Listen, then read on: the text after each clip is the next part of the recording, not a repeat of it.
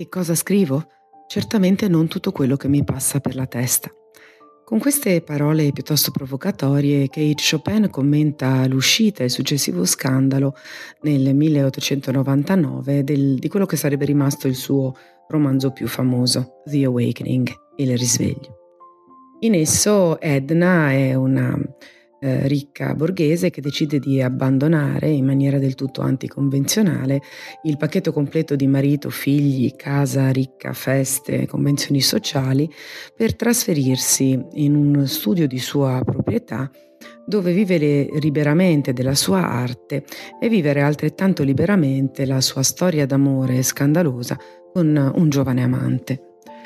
Colpisce da subito la modernità um, della situazione. Pensate ad esempio all'analogia che mi colpì da subito tra la scelta di Edna di vivere in un suo studio, in un suo spazio personale, con eh, l'analogo manifesto femminista che dopo pochi anni sarebbe stato pubblicato ad opera di Virginia Woolf ehm, in A Room of One's Own. È proprio la modernità, la profondità, l'acutezza eh, con cui Kate Chopin riesce a dipingere l'animo femminile che mi ha spinto a scegliere la storia di un'ora che stiamo per leggere ehm, per condividerla con voi. Eh, la raccolta ehm, A Vocation and a Voice di cui originariamente la storia di un'ora faceva parte non fu pubblicata eh, come programmata nel 1900. Lo scandalo di The Awakening ne bloccò in effetti l'uscita.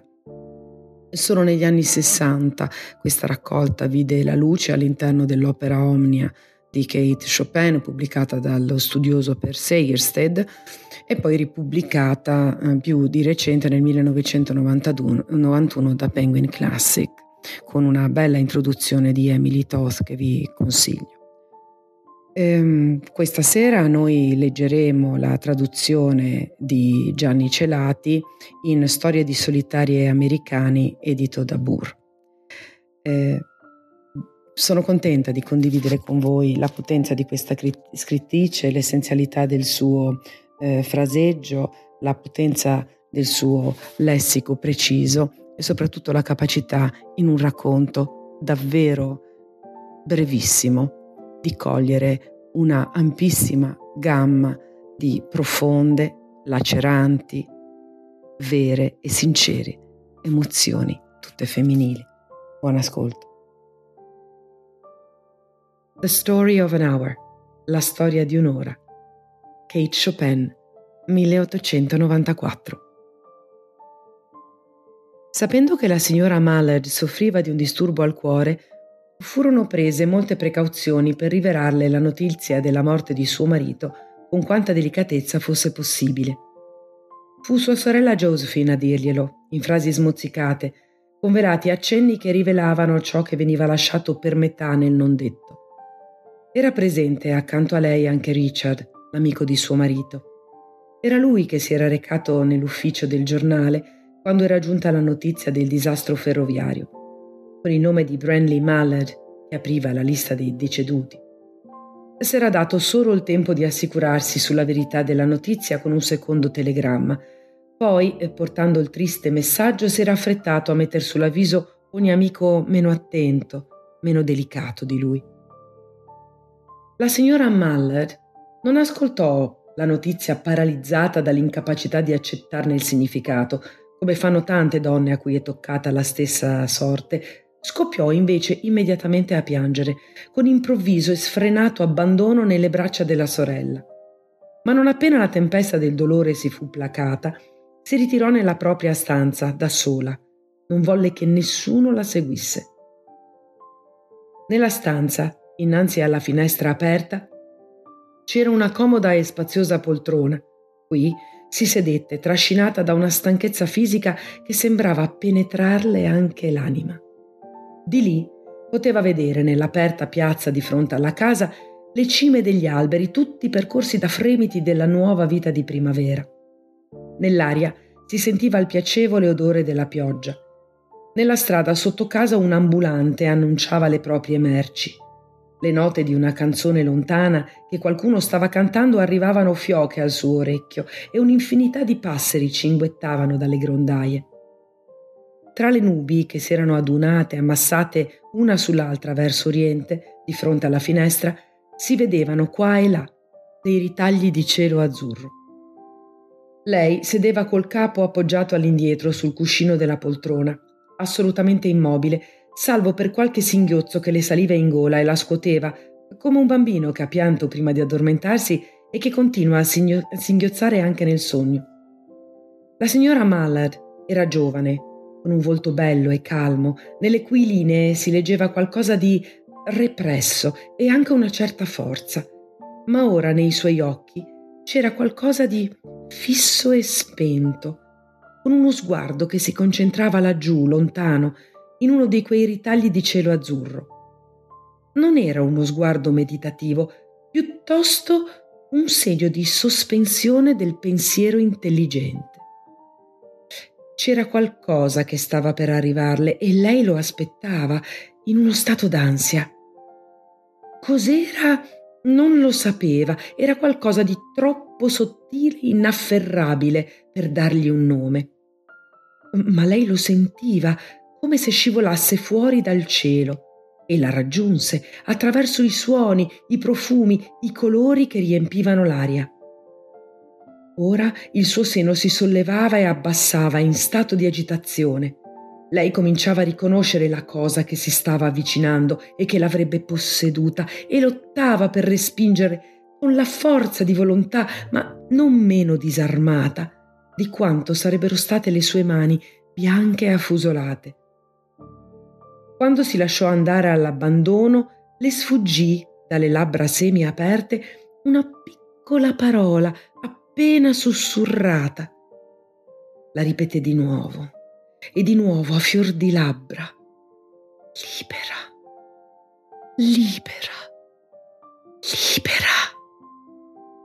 Lo sguardo fisso e vacuo, assieme all'occhiata di terrore che era seguita, sparirono dai suoi occhi. I suoi occhi restarono ora intensi e luminosi, il polso le batteva rapido e il sangue che fluiva nelle sue vene ora scaldava e portava un senso di distensione in ogni centimetro del suo corpo. Lei non smetteva di chiedersi se la gioia che la possedeva fosse o non fosse una gioia mostruosa. Una percezione chiara e intensa della cosa le permise di liquidare quell'idea come futile.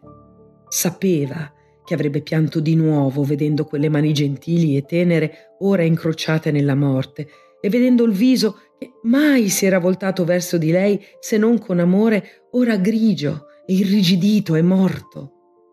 Ma oltre quel triste momento vedeva una lunga processione di anni a venire che sarebbero appartenuti soltanto a lei e aprì le braccia spalancandole per dare loro il benvenuto. Negli anni che stavano per venire non ci sarebbe stato nessuno per cui dover vivere, avrebbe vissuto soltanto per sé. Non ci sarebbe stata nessuna potente volontà che piegava la sua nella cieca ostinazione con cui uomini e donne credono di avere il diritto di imporre la loro personale volontà al proprio simile e compagno in quel breve momento di illuminazione un tale atto non le parve iniquo che fosse compiuto con buone o con cattive intenzioni. E tuttavia lei aveva amato suo marito.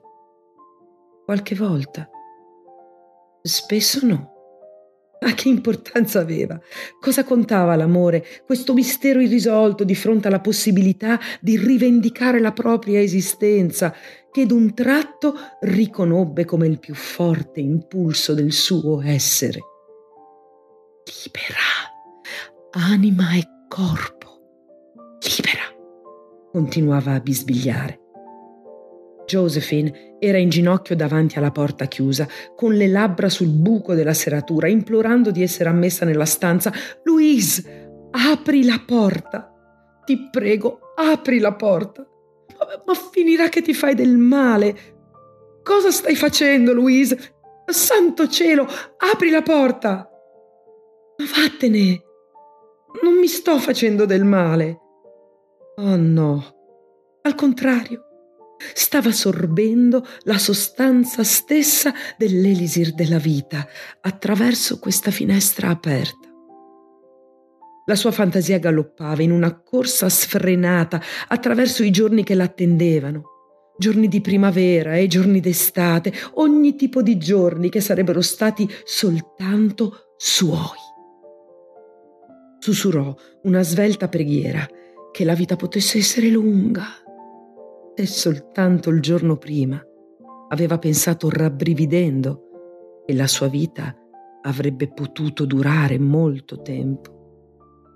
Infine si alzò e aprì la porta per far cessare l'insistenza della sorella. Nei suoi occhi c'era uno spasmodico trionfo e senza accorgersene aveva il portamento di una dea della vittoria. Prese la sorella per la vita e insieme scesero la scalinata. Richard le aspettava in basso. Qualcuno stava aprendo la porta di casa con la chiave. Era Branley Mallard che entrò, sporco per il viaggio, portando in mano pacificamente la borsa e l'ombrello. Ah, si era trovato lontano dalla scena dell'incidente, non sapeva neanche che fosse accaduto. Rimase a bocca aperta, sentendo l'acuto strillo di Josephine, mentre Richard, con rapida mossa, cercava di nasconderlo alla vista di sua moglie. Ma Richard non fece in tempo. Quando vennero i dottori, dissero che la signora Mallard era morta per un collasso cardiaco. La gioia che uccide.